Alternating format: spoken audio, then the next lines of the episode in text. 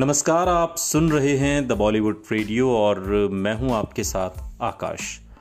दोस्तों, ये किस्सा राजेश खन्ना का है और बात उस दौर की जब राजेश खन्ना के सितारे गर्दिश में कहे जा रहे थे और अमिताभ बच्चन सिनेमाई फलक पर चमकने को तैयार थे। एक फ़िल्म आई आपकी कसम, राजेश खन्ना की, और आपकी कसम में भी उनका किरदार आम फ़िल्मों से अलग था जो अंत में अपना सब कुछ खो देता है। निर्देशक जे ओम प्रकाश बताते हैं कि जब मैंने एक मलयालम फ़िल्म पर आधारित आपकी कसम बनाने का फैसला किया तो राजेश का समय अच्छा नहीं चल रहा था। आप उस आदमी, यानी कि राजेश खन्ना का बड़प्पन देखिए। वो बोला, आप अपनी ज़िंदगी में पहली बार डायरेक्शन कर रहे हैं। मेरा समय अच्छा नहीं चल रहा है। मैं सजेस्ट करता हूँ कि पहली फ़िल्म में और आप कोई और आर्टिस्ट ले लीजिए जिसका टाइम अच्छा चल रहा हो ताकि आपकी फ़िल्म चल जाए और बिज़नेस खराब ना हो। मैंने उससे कहा कि, काका, ये तुम्हारा बड़प्पन है। तुमने ये बात कही, लेकिन अगर आपकी कसम बननी है तो मैं तुम्हारा इंतज़ार कर रहा था और अगर ये नहीं चलनी है तो तुम हो या कोई और, ये चलेगी नहीं। राजेश खन्ना खुश हो गए। बोले, आपने मेरी हौसला अफजाई की और फिर राजेश खन्ना इस फ़िल्म को करने के लिए तैयार हो गए। फ़िल्म में आर डी बर्मन का दिया संगीत भी ब्लॉकबस्टर था। जय जय शिव शंकर या करवटे बदलते रहे सारी रात हम जैसे गीतों में दर्शकों को अपना पुराना लवर बॉय राजेश खन्ना नज़र आ गया।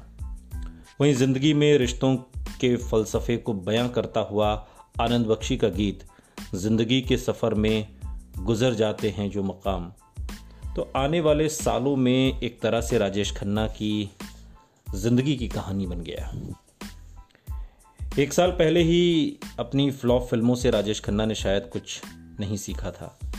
वो अब भी ओवर एक्सपोजर का शिकार हो रहे थे। इस साल यानी कि 1974 में राजेश खन्ना की कुल सात फ़िल्में रिलीज़ हुईं, जिसमें से तीन कामयाब रहीं। एक स्टार के तौर पर शायद वो अपनी सफलता का पैमाना ये मानते थे कि साल में उनकी ज़्यादा से ज़्यादा फ़िल्में रिलीज़ हों, और सफल भी। हर साल उनकी कई फ़िल्में रिलीज़ होती रही और गुजरते वक्त के साथ कामयाब फ़िल्मों का औसत भी कम होता गया। उस दौर में उनके करियर के इस उतार चढ़ाव को बयां करता हुआ एक लेख स्टार डस्ट में छपा, जिसमें लिखा था, इसमें कोई फ़र्क नहीं पड़ता इससे कि आप कितने शानदार हैं, कितने मशहूर या कितने हैंडसम। किसी भी चीज़ की ज्यादती बुरी होती है, दर्शक उसे नकार देते हैं। ओवर एक्सपोजर जहर है। लगभग इसी समय देश के कुछ थिएटर्स में राजेश खन्ना की यादगार फ़िल्म आनंद दोबारा लगी। लेकिन इस बार फ़िल्म के पोस्टर्स पर अमिताभ बच्चन छाए हुए थे। असली हीरो राजेश खन्ना की तस्वीर सह अभिनेता की तरह छोटी हो गई थी।